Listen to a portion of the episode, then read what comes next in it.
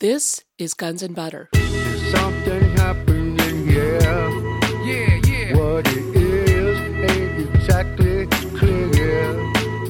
There's a man with a gun over there. I'm Bonnie Faulkner. Today on Guns and Butter, Michel Chossudovsky.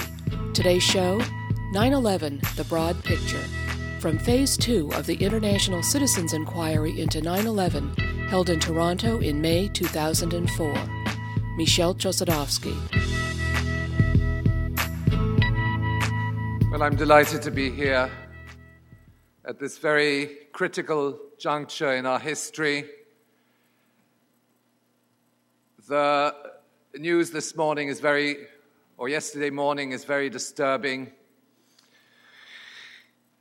because it suggests and it indicates that the Bush administration, in effect, is preparing for martial law.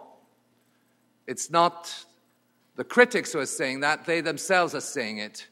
They have already embarked upon uh, terrorist exercises. That was done, in fact, almost a year ago in May of, of last year. And in fact, Canadian government agencies participated in this, these terrorist, uh, so called terrorist exercises.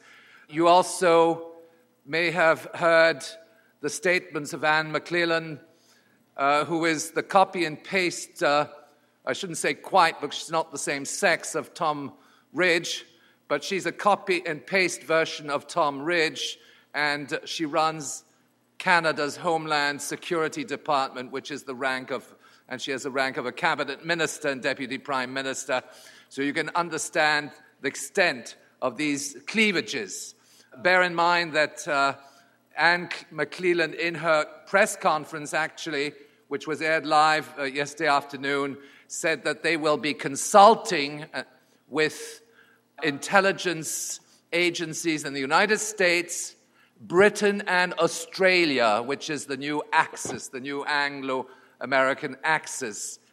I, I think we have to, and this is also, I think, something which the press should be confronted with that when these terrorist warnings occur, they have a responsibility to at least question the validity as to whether these terrorist warnings are, are, are genuine or not. And, and you, you might have heard uh, the statements by Ashcroft, which were aired profusely over CNN in the last uh, 12 hours, that there are specific as well as non specific indications from incredible multiple intelligence sources that there will be a 9 11 2. It's a bit like Home Alone 2. It's a, it's a new uh, a concept of having Mark 2, uh, uh, you know, that we've had Mark 1. We have a, well, going to have a second 9 11. They are saying, prepare yourself for a second 9 11 before the November 2 elections, and they said that they say they have credible evidence.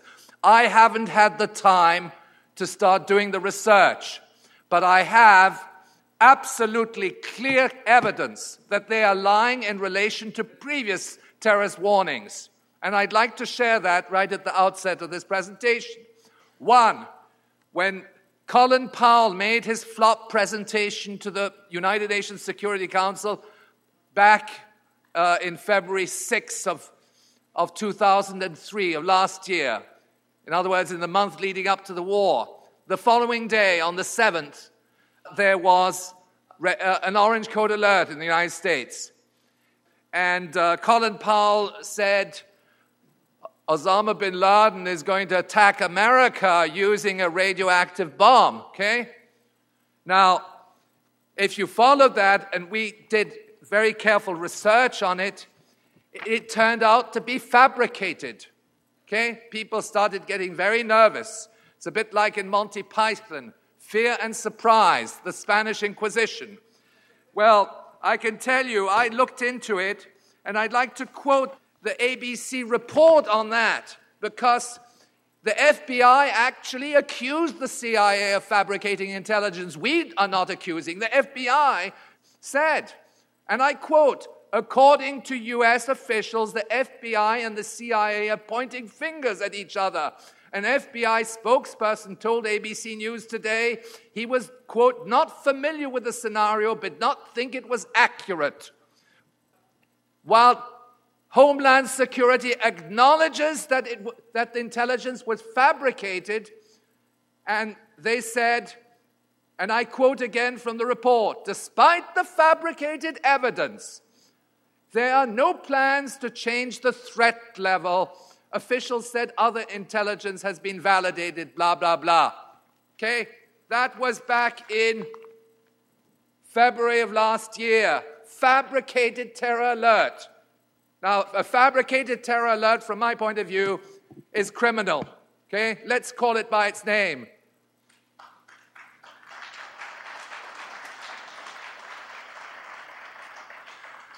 People from America lived through the Christmas holidays, and there were terror alerts all over the place, right? Remember? The terror alert was on the 21st of December of last year. Okay? Now, that terror alert was fabricated. And it is not the researchers who are saying that, it is the police investigators who actually corroborated that, that Tom Ridge fabricated the terror alert. And I'd like to give you just a, a couple of, again, a couple of quotes on that because it's so important to refute these, these fabric, to, to show and exhibit the fact that these terror alerts are fabricated because essentially fabricating terror alerts is the prelude to implementing red code alert. And when you go to red code alert, Quote, you close down the country. That's what Tom Ridge said back in December. He said, if we simply go to red, that basically shuts down the country. And that means we suspend civilian institutions and we go into a, an emergency mode. People who have done research on that know it. It's very, very clear. But what happened on December 21st? There were reports that there were a number of Al Qaeda operatives which were boarding Air France flights into Los Angeles. People from Southern California know it because the whole place was swarming with roadblocks. And what happened was that these six Al Qaeda men turned out when the French police investigators produced their report on December 23rd okay, in collaboration with their US counterparts, it turned out, and this may sound funny, but it isn't funny, the six Al Qaeda men turned out to be a five year old boy, an elderly Chinese lady who used to run a restaurant in Paris, a Welsh insurance salesman, and three French nationals.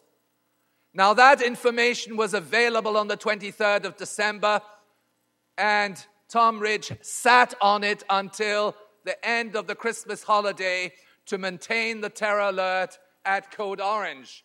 So that again, in those two high key terror alerts in recent history, February the 7th and December the 21st, there is evidence from police sources that these terror alerts were fabricated.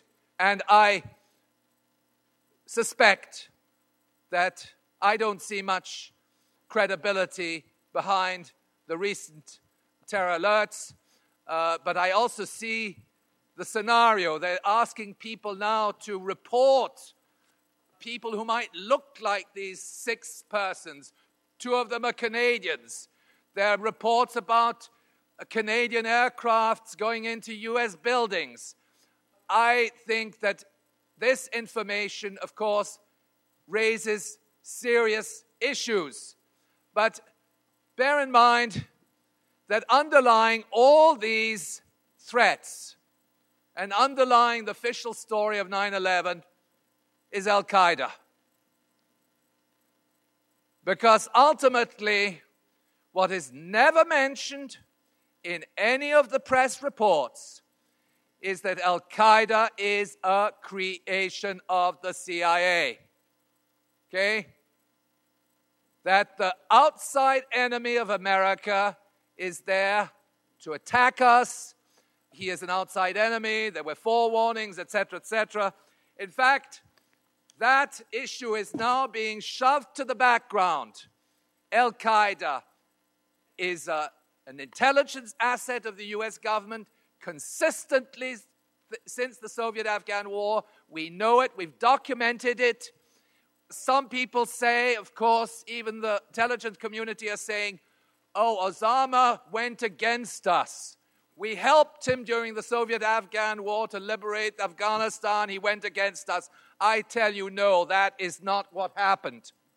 Because we have the evidence of Al Qaeda collaboration with the US government right up until August 2001. And that is ultimately the big lie. And where was Osama on September 11th? Well, I'll tell you where he was. He wasn't in a cave in Afghanistan. He was in a military hospital in Rawalpindi, Pakistan, right in the middle of the headquarters of the Pakistani military, and the place swarming with US military advisors. And that information was corroborated by my hero, Dan Rather, reporting from Rawalpindi on the 10th of September.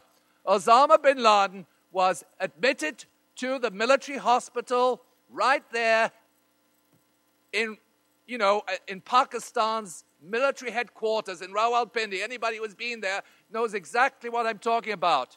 The military, U.S. military mission is just close by. No way he could have got in there and got in there unnoticed. And then Don Rumsfeld says, We can't find him. It's like looking for a needle in a stack of hay. Well, eh, I can tell you either somebody is lying there, and I tend to trust Dan Rather whose report was never refuted, but Dan Rather doesn't connect the dots. And Dan Rather doesn't say, well, if he was on the 10th of September in Rawalpindi, he couldn't have gone back to the caves in Afghanistan the following day. Okay, impossible. And he was under the auspices and hospitality of America's main ally in the war on terrorism, namely Pakistan. Now, let me get into some broader issues. First of all, please understand that revealing the lies on forewarnings does not necessarily help us to establish the truth in this, in this very complex process. Because the unfolding official story which I think eventually will go into history books, is that the Bush administration is responsible for negligence. They failed to act. There were intelligence lapses. But what is upheld in that process of revealing the lies in the 9 11 Commission ultimately supports the big lie that there is an outside enemy of America. Okay? And read these statements very carefully. The US administration needs a war pretext incident, a justification for waging war. They need an outside enemy. The illusion of an outside enemy is fundamental, it's behind the whole narrative uh, of the United States of successive administrations. You're listening to Professor of Economics Michel Chossudovsky, 9 11 The Broad Picture, from Phase 2 of the International Citizens Inquiry into 9 11 held in Toronto. This is Guns and Butter. If you look at the national security doctrine, this whole idea of preemptive defensive war is there. It's the war on terrorism. The war on terrorism requires an enemy. Now, Fact of the matter is that enemy is fabricated. I will corroborate this very carefully in, in a number of documents to show that it is fabricated. Al Qaeda is fabricated.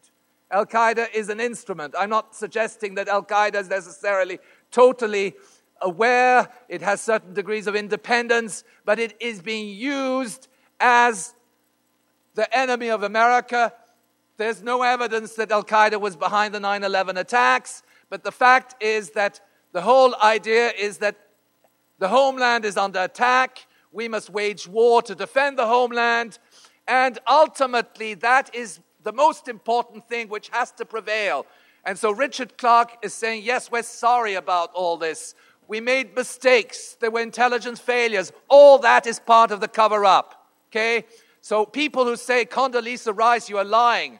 Big deal. What does that mean? She's lying. She's lying on forewarnings. Nobody has begged the important question were these forewarnings emanating from the intelligence apparatus and from George Tenet, are they not themselves part of the process of disinformation, precisely to create the illusion and the impression that there is an outside enemy? Because without this outside enemy, no Al Qaeda, no war on terrorism, no Al Qaeda, no rogue states which sponsor Al Qaeda, no Al Qaeda, no pretext for waging a war, no justification for going into Iraq and Afghanistan and occupying these countries under the disguise of a war on terrorism. No justification for sending US troops into numerous countries around the world, special forces, to help them in the war on terrorism. No justification, and this is very crucial, for developing tactical nuclear weapons to be used in conventional war theaters against Islamic terrorists. The Nuclear Posture Review, which was approved, which uh, was debated in the Senate in early 2002, proposes the development of a new generation of nuclear weapons. I can't go into details, it's a subject in itself, but I can just tell you that back in November of last year, the Senate has given the green light to use tactical nuclear weapons with an explosive capacity between one third and six times Hiroshima in conventional war theaters. In other words, they can be triggered in any of the war theaters which are now characterizing this war map in the Middle East, and they do not require the approval of the Joint Chiefs of Staff. They can just go ahead. Three or four star general can do it because they have been recategorized and the assumption is that they're harmless to civilians and they are to be used against Osama bin Laden in the Tora Bora Mountains. That is what you find in the national security doctrine. Nuclear weapons, we must develop these defensive nuclear weapons, harmless to civilians, and go after Osama in his cave. It is absolutely absurd, and people believe it so that Al Qaeda is the pinnacle of the national security doctrine. Without Al Qaeda, they are lost, and they have to make sure that Al Qaeda remains the enemy. And that is why all this Bush bashing for me is a red herring. Bush didn't know he made mistakes. All the mistakes in the world upholds the big lie, which is that Al Qaeda is not an outside enemy, but a creature of the United States intelligence apparatus. And that is something which is not even open for discussion, it is a fact.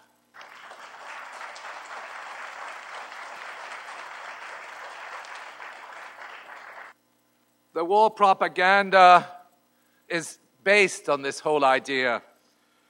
The project of the new American century, uh, uh, as well as the whole, which is the blueprint for global war and conquest, I can't go into details, but it essentially says defend the homeland, fight and decisively win in multiple theater wars. Again, Osama bin Laden, and the rogue states are there, and so on and so forth. It makes reference to a catastrophic and catalyzing event, which will then galvanize the citizenry in support of a war agenda. Bear in mind that these massive casualty producing events, to which General Tommy Franks, who's the former general involved in Central Command and uh, in the campaign against Iraq. He says very clearly, and he replicates the story that we see in the newspapers this morning. A terrorist massive casualty producing event will occur somewhere in the Western world, maybe in the United States, which will galvanize the citizenry into supporting the militarization of our society and ultimately accept military rule as a means for protecting democracy. It's such an absurd statement. This is not his statement, it is part of military doctrine because he is. He's not speaking in his own capacity, he's speaking as a general, and it's part of military planning. This whole thing is part of military planning. So there we are. Now, incidentally, the text of my presentation is on the, on the web. You can find it at globalresearch.ca.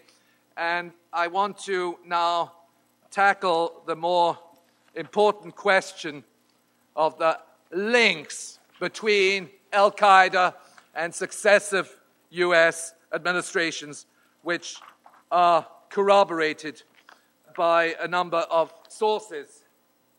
Let me first uh, give a few uh, uh, historical background very briefly.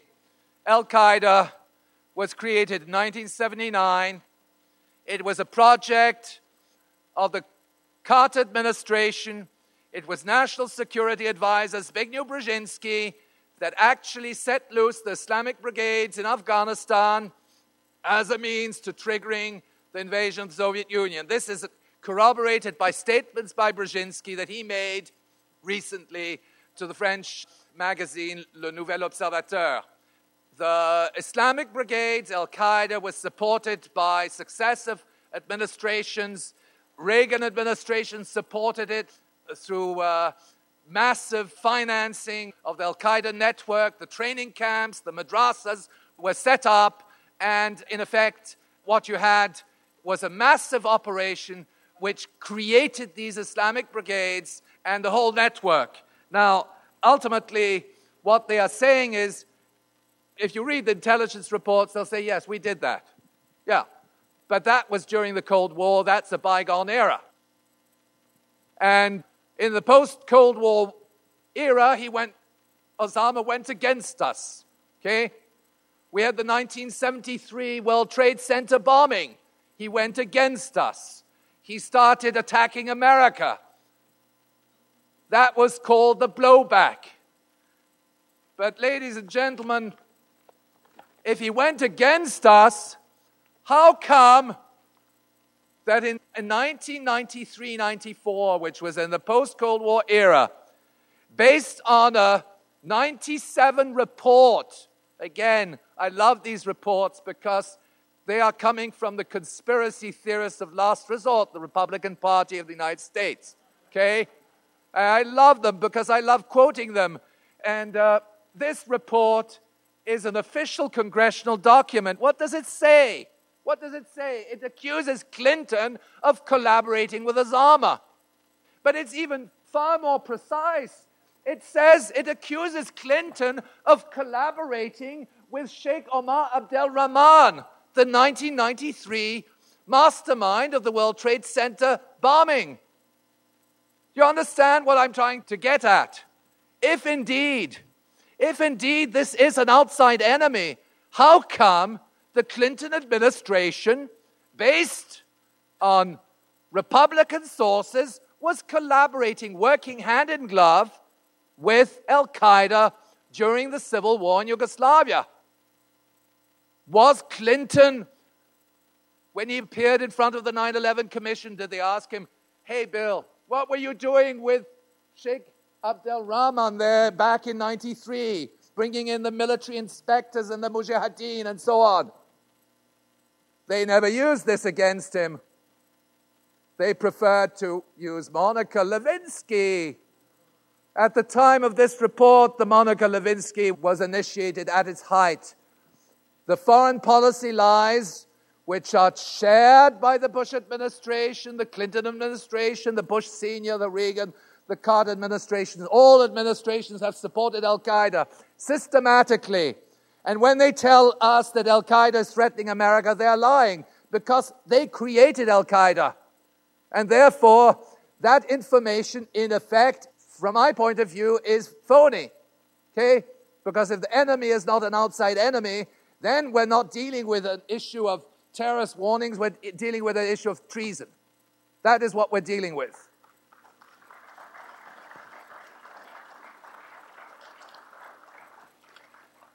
Now, you might say, well, that was back in 93. you know, Clinton didn't know what he was doing, Madeleine Albright, and so on.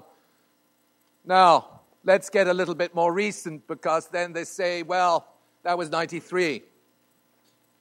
I'm only giving you the tip of the iceberg because there's a lot of documents on this. The war in Yugoslavia. We know that in 1999, NATO bombed Yugoslavia. Who was their key ally on the ground? The Kosovo Liberation Army. The Kosovo Liberation Army has been identified as an organization with links to organized crime, the drug trade, but it was supported by the CIA, but the KLA was also being supported by Al Qaeda. Guess it, yes. So, what is that called? Al Qaeda is supporting the KLA. Madeleine Albright is supporting the KLA. Actually, Madeleine Albright was coveting the leader of the KLA, Hash- Hashim Thaci. Now, if you read these statements very carefully, which are again from congressional sources, they raise very serious doubts on this whole idea of an outside enemy. You can't be collaborating with outside enemy and then accuse the outside enemy of, you know, when you collaborate with an outside enemy, that is treason. That's the way the encyclopedia defines treason, when you collaborate with the enemy. Okay, you're in bed with the enemy, but in this case, it's a bit, it's, it's not really an enemy, it's, it's an intelligence instrument or asset, as they call it. And read it carefully. Frank Cilluffo of the Globalized Organized Crime Program, in testimony to the House of Representatives Judicial Committee, what was largely hidden from public view was the fact that the KLA raised part of their funds from the sale of narcotics, etc., etc of the Golden Crescent of Afghanistan and Pakistan. Again, Ralf Mutschke of Interpol's Criminal Intelligence Division, in a testimony to the House Judicial Commission. The US State Department lists the KL as a terrorist organization, but we support them. We support them, and the United Nations supports them, and NATO supports them. And then we acknowledge, but Osama bin Laden also supports them. What do you call that in, in normal business parlance? You call that partnership, joint venture, when two organizations, the US government, or US military, or NATO on the one hand, support the KLA, and the KLA is supported by Osama bin Laden. You have US military advisors right together in the same paramilitary organization. That is called complicity, partnership, call it what you want but Al Qaeda is not the outside enemy. Bear in mind, this happened in 99, okay? The Cold War had been over for about 10 years. Cold War finished in 89 with the fall of the Berlin Wall. So 10 years later, Osama bin Laden and the US administration, in this case still the Clinton administration, you can see how the Democrats and Republicans are, are in on this together they are there in the Balkans using the Mujahideen, using the Islamic brigades to disrupt and destroy Yugoslavia and destabilize it and break it up. That is certainly something which is well understood and corroborated. The third uh, excerpt that I have, uh, the third excerpt, incidentally, is probably the most important, I don't have it with me, unfortunately. Oh, here it is. See, when something goes wrong, you always say it's a conspiracy theory. During the war, during the war in Macedonia, which brings us to 2000, 2001, the KLA had created a proxy military, which is called the NLA, which was fighting the Macedonian security forces on the Kosovo border. Now, it just so happens that the NLA, which is a proxy of the KLA, which we've just discussed, which in effect was supported by the United Nations mission in Kosovo, well, this NLA and NATO, and within the NLA, you have senior military advisors from MPRI, Military Professional Resources Incorporated, which is a private mercenary company on, on contract to the Pentagon. Well, in effect, what happened was that within this paramilitary formation, you had US military advisors, Mujahideen detached by Al Qaeda, and you had the heads of the KLA, which were on UN payrolls, all working together. And this is corroborated by press statements, reports, statements of the Macedonian Prime Minister right up until August 2001. And this, of course, is a very damning evidence because you can't be, on the one hand, saying that a few weeks later that Osama bin Laden is the threat to America when the evidence points unequivocally throughout the 90s in the Balkans and elsewhere that the United States has had very close links to Al Qaeda. And it's confirmed by official statements of the US Congress. You're listening to Professor of Economics Michel Chossudovsky, 9 11, The Broad Picture, from Phase 2 of the International Citizens Inquiry into 9 11 held in Toronto. This is Guns and Butter. I turn to the, to the timeline that we have here. The progressive left in the United States supported the war against Afghanistan. Let's put that on record, okay? Now, I'd like to start with this short term timeline July, September 2001. Osama bin Laden was in an American hospital in Dubai. That's been fairly well discussed and documented, but again, everybody knew he was there. They could have arrested him. And, and the, the hospital, that was documented by a report in, the, in Figaro. I won't go into it. The August 6th brief, oh, you know, the August 6th brief, I looked at it by George Tenet, it's a piece of disinformation, right? The terrorist warnings are disinformation. And now that this, what they're trying to do is to tell you, wow, President Bush was briefed. But who briefed President Bush? CIA George Tenet. Who was behind Al Qaeda? CIA George Tenet. Obviously, these terrorist warnings are fake. Okay? I'm not saying that the, that the terror attacks are fake. I'm saying the warnings are fake because they emanate from an intelligence apparatus which is evidently uh, in relation and complicit with the terror network, as documented by the whole history of Al Qaeda from 79 to the present. So you can't, on the one hand, say, aha, they're going to attack us, but we were collaborating just two weeks ago with them in Macedonia. That sheds a lot of credibility on these so called terrorist warnings. And that's why I say, for people, again, in the 9 11 movement who think that terrorist warnings are somehow uh, an indictment of the Bush administration, I think that's a red herring. They indict the Bush administration, but they support the big lie. And let's be very careful. Supporting the big lie is more important than Condoleezza Rice as a fall girl, okay? Uh, all these people are, uh, will be ultimately can be sacrificed. Whether they lied or not is irrelevant. The big lie is sustained. The terror alerts are genuine. The outside enemy exists. And that's the big lie. So uh, let's get to August 27th. Carol Brouillet mentioned Bob Graham and Porter Goss, my, my heroes as well because these are the guys who actually ran the, the Joint Commission inquiry.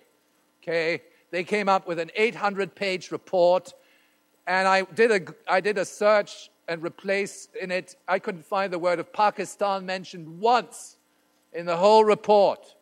And then they said it's the Saudis who did it. Okay? That's another kind of, of uh, interpretation which is unfolding. It's unfolding in the context of the $1 trillion lawsuit. It's unfolding in various places. The Saudis did it. Why?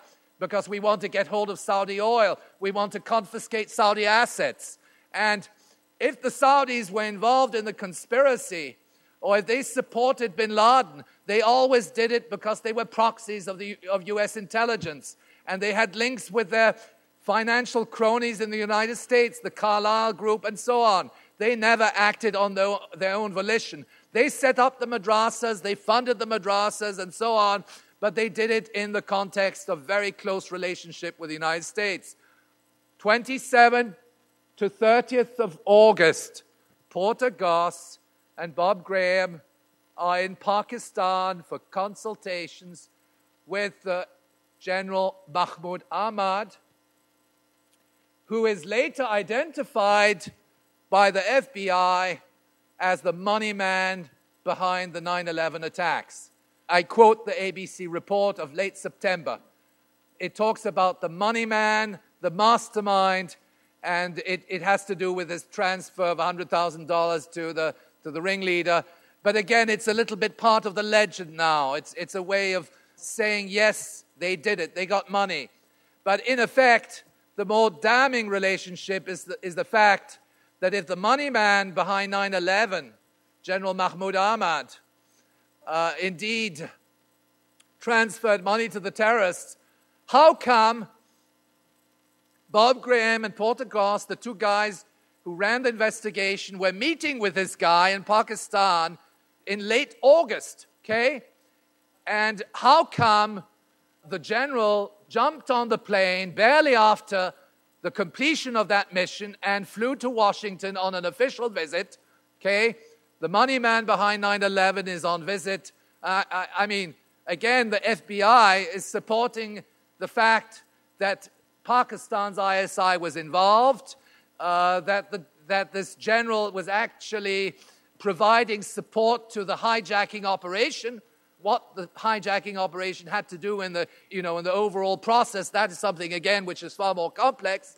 But in any event, we know that he was transferring money. But then, how come the same individual who was transferring money to the terrorists was meeting Colin Powell, Richard Armitage, George Tenet, okay, at least Senator Joseph Biden, chairman of the Council on, uh, I'm sorry, of the Senate uh, Foreign Relations Committee, and as, as Carol uh, uh mentioned, how come he was having breakfast hosted by Porter Goss and Bob Graham in what was described as a follow up meeting to the meeting they held in Pakistan in late August.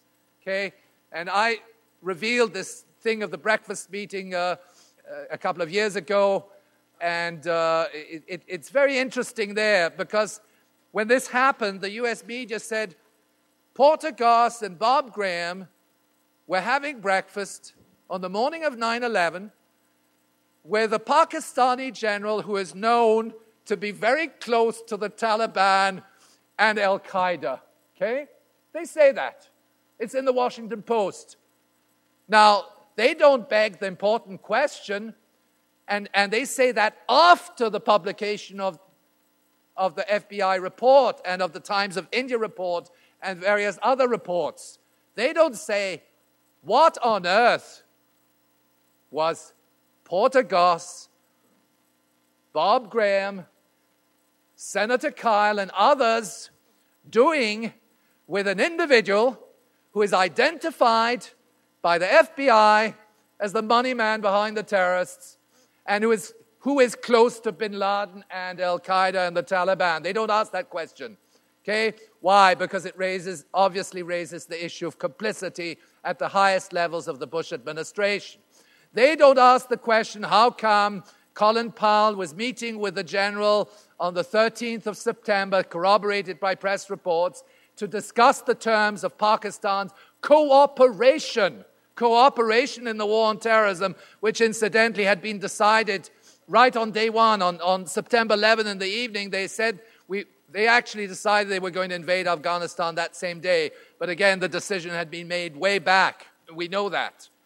But again, what was Colin Powell doing with this money man? What was Richard Armitage doing with this money man? And so on and so forth. Well, the answer is very simple. Colin Powell, Richard Armitage are the architects of Al Qaeda. And that is very well documented because it goes back to the Iran Contra scandal when uh, Richard Armitage was, in fact, behind Oliver North, and Richard Armitage was uh, instrumental in channeling the support to the Mujahideen. Um, we, we, uh, we never mentioned Colin Powell. Colin Powell was part of that scandal because he ultimately gave the green light to uh, the transfer of weapons. If you recall the Iran Contra scandal, it was the United States selling weapons to Iran, and with the proceeds of those weapons, they would finance the Nicaraguan Contra, but also the Mujahideen in Afghanistan. Okay? In other words, Al Qaeda. So that uh, who signed the release forms from logistics and authorized the transfer? it was Colin Powell. And uh, all this was instrumented through transfers. Another notorious individual, Adnan Khashoggi, who is an arms dealer, played an important role in that uh, transfer of weapons to Iran, and the proceeds were used to finance the terrorists. So, the, essentially, when they invite Mahmoud Ahmad into the State Department and say, Mahmoud, could you help us going after Osama? Okay? Because that's what they said. It's a little bit like asking Al Capone in and say, hey, Al, you want to help us going after organized crime? Um, that is, Pakistan's inter-services intelligence has been a very important link in this whole process of supporting terrorist organizations in the Middle East, in Southeast Asia, and so on. And we have to be very wary that while Pakistan's inter-services intelligence uh, supports the terrorists, Pakistan's inter-services intelligence owes its existence to the CIA. It's a, it's a counterpart institution, and therefore there's no way in which uh, this kind of thing is, is based on failures in intelligence. All this, of course, is there as a smokescreen to distort our understanding of what has ultimately happened. Just a f- final word how to reverse the tide. I think that we have to understand, first of all, that we're at the juncture of the most serious crisis in modern history. We have to understand that 9 11 and the deaths of 9 11 are being used to wage a war without borders, which threatens the future of humanity. It uh, involves the use of nuclear weapons in conventional war theaters, a whole arsenal of new weaponry, the cost of this war uh, also threatening uh, all areas of civilian production and, and uh, social services. And this war on terrorism is a big lie. It's the biggest lie in US history.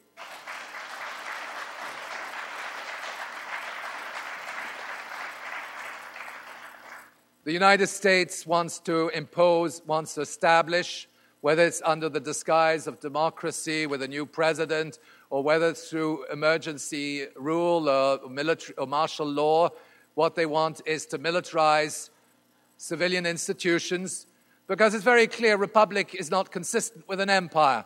This war agenda requires precisely, uh, you know, the, the repeal of constitutional government at home. And uh, as long as this outside enemy remains the threat, people will be misled into, will be galvanized, so to speak, in supporting this war agenda and supporting, uh, you know, saying, yes, we must protect ourselves against this, this guy. So that ultimately we have to dismantle the propaganda apparatus behind it. Okay? I mean, we have to close down CNN we have to address these fabricated realities of the Bush administration. We have to break the consensus behind this. Al Qaeda is a fabrication of successive US governments. Because once that simple fact trickles down to public opinion, the Bush administration's war on terrorism doctrine tumbles like a deck of cards. It has not a leg to stand on. That is the basis of a consistent anti war agenda. It is not anti war sentiment saying, hey, Bush, we're against it. Please. It is not dialogue. It is ultimately to dismantle the legitimacy behind this agenda and to point to the criminality both of the war itself as well as of the domestic war on terrorism, including the terror alerts, including the triggering of terror events. And we're not talking about things which are up in the air, since we know that this is an assumption, and Richard Sanders' analysis corroborates that war pretext incidents do use massive casualty producing events precisely to gain the support of citizens and to galvanize them into supporting a police state. And that is what we have to do. We have to reach out to our fellow citizens and, in an uncompromising way, the only way to reverse the tide of war is ultimately to unseat the rulers who are war criminals. And the way to unseat the rulers is to break their legitimacy in the eyes of the people. Thank you very much.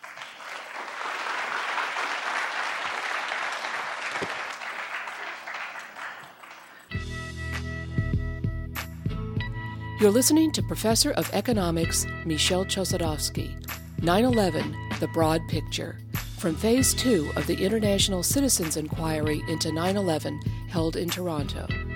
This is Guns and Butter. Michel, like myself, I think, feels his role is primarily to get the facts together and, and see, uh, see what the situation is and, and to make that clear. And, and uh, I respect that. I think he has studied so much of what's going on that he must have insights beyond that. And what I'm hoping to do is to tempt him to speculate just a little bit. Uh, in view of the warnings, I haven't met anybody around here who doesn't expect there to be another attack uh, in the next weeks or months. Um, and the question is, what, if so, uh, what, what will follow and, and what ought we to do about it? Yeah, I, I don't like uh, speculating on things which I can't prove. So uh, I think that the question should be addressed, certainly, because there are various scenarios. And, and perhaps there are three, there are three possible scenarios, um, or maybe four. Uh, the first is that there's a terror alert uh, based on an actual terrorist uh, event, and we go to red code alert, and red code alert suspends civilian government. Okay, and that's fairly well understood because the Federal Emergency Management Agency has certain procedures, and we know about that. Now, I, I would say that uh, that scenario has already been prepared because last year they were doing conducting exercises, a little bit like you conduct military exercises in preparation for war. And, and Canadian, I mean, I've mentioned it somewhere in a recent article, but I can give you the reference. But it, it was, uh, these were very serious exercises of municipal government, state government, federal government with Canadian counterparts. So the Canada is in on, the, on this uh, agenda. Now, whether that will actually lead to a permanent suspension of, of constitutional government or temporary suspension is, is, is yet another matter. And it may, as you suggest, it may be a temporary suspension, and then you go to the elections with a view then to consolidating uh, more of a, of a democratic dictatorship, a constitutional democracy under the disguise of military rule. I mean, and that's something that the US is very familiar with, and they have, they've been applying it all over the world. So why wouldn't they do it at home? The militarization of civilian institutions is already commenced. Patriot Act is that. The repeal of the Posse Comitatus Act, which has been lobbied by the, by the Pentagon, which would essentially allow the Pentagon to take over civilian functions of police and judiciary, in other words, there would be no more LAPD, okay, and there would be no NYPD. Hollywood would have to adjust its assumptions as well. We wouldn't have civilian cops, we'd have the guys with, you know, with green berets, okay? But that is happening already. Now, the second, I think the second uh, possibility is that there may be terror alerts and so on, and eventually we'll go to the elections. Whether the powers behind this government are pushing George W., I think remains to be seen because I think Kerry would probably be a good bet as well. I listened to him on CNN this morning or yesterday, and he said, We're going to do the war on terrorism even better than the Bush administration, right? said, I mean, he's not, and this is a guy who knows, I mean, he investigated Iran Contra in the Kerry report. I mean, I could quote him. You know, he, he looked at drug laundering and so on and so forth. It's not that he doesn't know. He knows that the war on terrorism is, is phony. He knows it more than we do. But he's going to toe the line because ultimately, civilian government is a puppet here. It, it's, it's the intelligence and military people with their backers in the Council on Foreign Relations and, and the think tanks. And of course, Lockheed Martin calls the shots on US foreign policy. Let's not forget that. So that I think that, that's the kind of scenarios I see. Uh, and then there's the issue of e-democracy, where the where the Republicans may try to gain the victory without by manipulating the vote counting. What astounds me is how other governments or other people could support the big lie or the myth um, that other governments aren't challenging them. And I think India was under tremendous pressure when they did come up with the evidence linking the head of Pakistani intelligence to uh, the Bush administration. I think they, their parliament was terrorized and they were on the brink of nuclear war with um, Pakistan, and then they just sort of shut up about it. And I, and I wonder what's happening now with Europe. When the Union Parliament was bombed back in 2001, the groups um, which uh, claimed responsibility for these attacks were proxies of Pakistan's inter-services intelligence, okay? And that's not me was saying it, it's the Council on Foreign Relations. Go to their homepage, okay? So there are three organizations in uh, Kashmir, separatist groups. They claimed responsibility for these bombings. And if you go, if you go to the web page of the Council on Foreign Relations, they will say Pakistan inter-services intelligence, in other words, General Mahmoud controls these groups or supports these groups.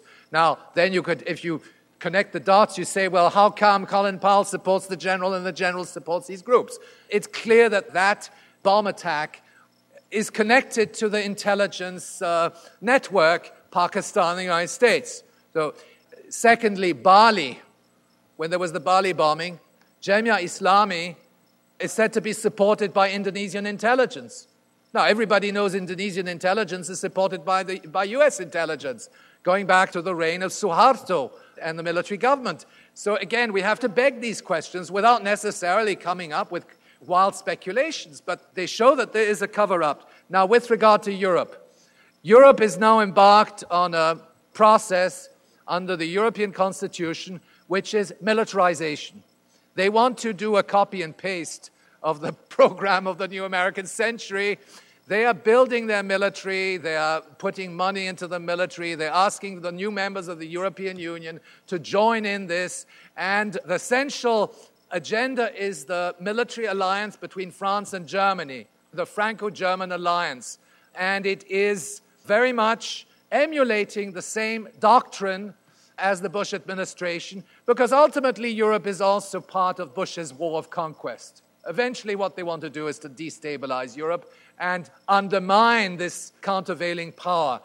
There is a debate, but you're right. The media in, in Europe, the media in the Middle East are pushing the war on terrorism dogma. And that's because the media groups in Europe and the media groups in the States, you know, they, they work together, buddy buddy.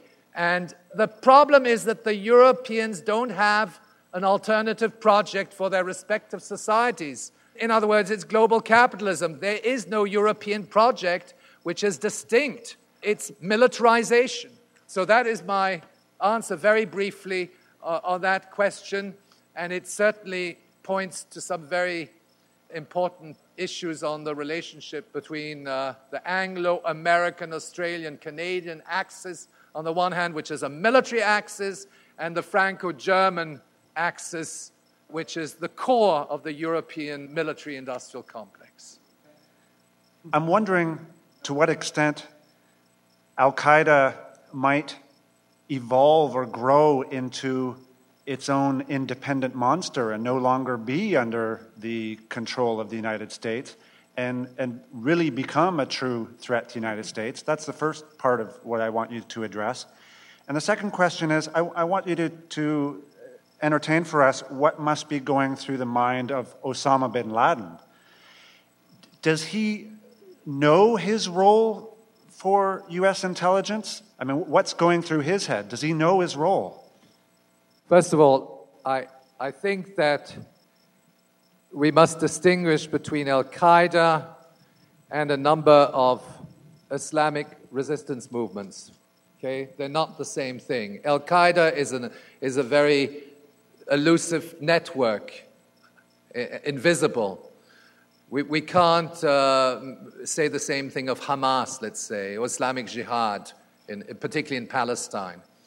But uh, certainly, this whole Islamic Brigade construct has the purpose of destroying resistance from secular organizations within the Middle East. You can see it, uh, you can see it in uh, Palestine, you can see it, well, you can see it in Iraq as well, up to a point. You can see it in Chechnya. So that in effect, there's also an infiltration into these organizations. Hamas was supported by Israeli intelligence. We know that, okay? But I, I, don't think, I don't think we should confuse the two things. There's a, there's a genuine resistance which may go through Islamic or, or, or church organizations in the Middle East, which is not necessarily tied to the Wahhabi sects in Saudi Arabia, but which constitutes a bona fide resistance to, to uh, occupation in the, in the West Bank or in Gaza Strip or in Iraq. Okay? I don't see that that Al Qaeda, Al Qaeda can't start working against the US because Al Qaeda is the US. Okay? Al Qaeda is, is an organization controlled by US intelligence. Whether the actors in the field know about this is another matter. That's the whole nature of an intelligence asset. Okay? I mean, there are lots of intelligence assets. There may be intelligence assets in this room, okay? I would expect that there would be. And they don't necessarily know that they're being manipulated and, into doing certain things. Uh, now, Osama bin Laden, I, I, I, don't even know. He's a mythical figure. He's a member of the bin Laden family. The bin Laden family is linked to the Bush family. They go way back. I don't think that this is necessarily the answer because you'll notice that the US fabricates figureheads. The, the most recent one is, is uh, al Zarqawi. His name is cropping up every day in the news. He's responsible, and he's in several places at the time. He's in Madrid, he's in Iraq, he's in, you know, he's all over the place. It's fabricated. There's something happening here. Yeah, yeah. What it is ain't exactly clear. There's You've been listening to Michel Chossudovsky, 9 11, The Broad Picture from Phase 2 of the International Citizens Inquiry into 9 11 held in Toronto. Michel Chossudovsky is Professor of Economics and International Development at the University of Ottawa. He is Director of the Center for Research on Globalization and co editor of Global Outlook magazine. Michel Chossudovsky is author of The Globalization of Poverty and the New World Order and War and Globalization The Truth Behind September 11th. Visit his website at www.globalresearch.ca. That's globalresearch.ca. Guns and Butter is edited and produced by Yarrow Mahko and me, Bonnie Faulkner. To leave comments or order copies of the show, call 510 848 6767, extension 628. Email us at faulkner at gunsandbutter.net or visit our website at www.gunsandbutter.net. Hey yo, these are some serious times that we live in, G. And our new world order is about to begin. You know what I'm saying? Now the question is, are you ready for the real revolution, which is the evolution of the mind? If you seek, then you shall find that we all come from the divine. You dig what I'm saying? Now if you take heed to the words of wisdom that are written on the walls of life, then universally we will stand and divided we will fall because love conquers all. You understand what I'm saying? This is a call for all you sleeping souls. Wake up and take control of your own cipher and be on the lookout for the spirit sniper trying to steal your light guide yourself for peace. Give thanks, live life, and release. You dig me?